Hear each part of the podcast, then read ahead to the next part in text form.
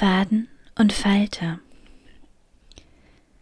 Liebe Virginia Woolf, ich schreibe dieser Tage viele Postkarten, viele Briefe. Ich schreibe eigentlich ohne Unterlass. Ich schreibe auch dann, wenn ich nicht schreibe. Mein Leben dieser Tage ist ein schreibendes, ein schreiendes manchmal, weil es so viel zu fassen, erfassen, umfassen gibt, das mir nicht gelingen will. Die Welt eine brütende ist, wie sie in die Wellen schreiben, oder wie Quandt in V.H. Ordens Zeitalter der Angst zu treffend sagt, die Welt braucht eine Wäsche und eine Woche Ruhe.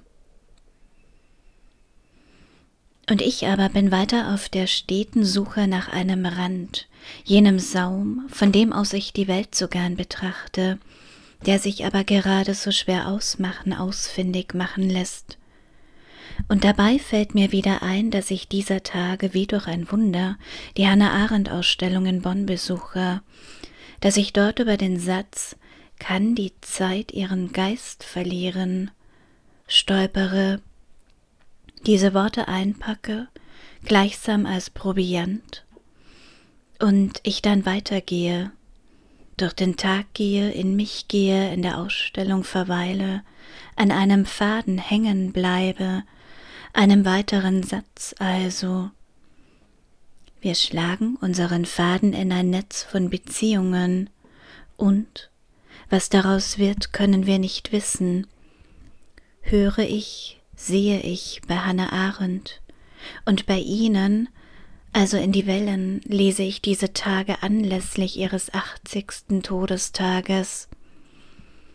Wie seltsam ist es zu spüren, wie der Faden, der sich zwischen uns ausspinnt, seine feinen Fasern über die Nebelbereiche der uns trennenden Welt zieht.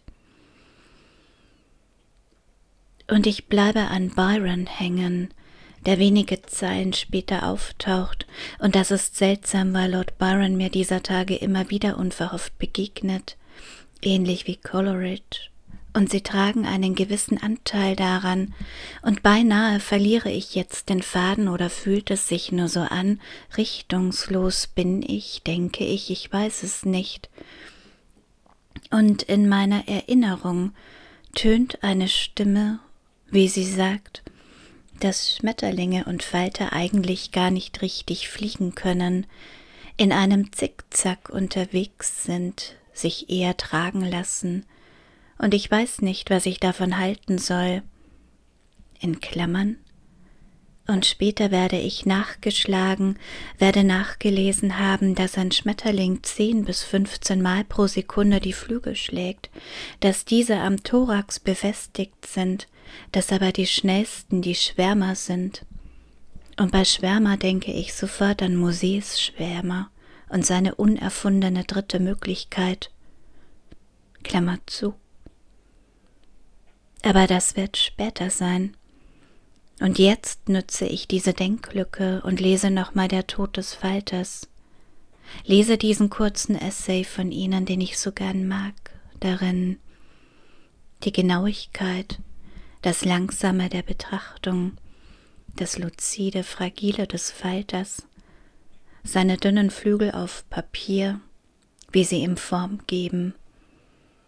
Falter, die bei Tage fliegen, schreiben sie, seien eigentlich gar keine Falter, und so ein Begriffsdurcheinander in meinem Kopf um den Schmetterling verfalle, Papillon, und einen Faden müsste man aus ihm ziehen, aus diesem Begriffskokon vielmehr, denn immer bringe ich die Zuschreibungen durcheinander. Aber vielleicht ist das gar nicht wichtig. Und sie schreiben weiter über ihren Falter. Im Zusehen schien es, es sei ein Teil der ungeheuren Weltenergie, eine sehr dünne, aber reine Faser, in seinem überaus zarten und verletzlichen Körper eingeschlossen. So oft er die Scheibe überquerte, konnte ich mir einbilden, ein Faden wesenhaften Lichts werde sichtbar. Und ich greife vorsichtig nach diesem Faden, nach diesem Falter, nach diesem Text auch, der nun traurig werden wird.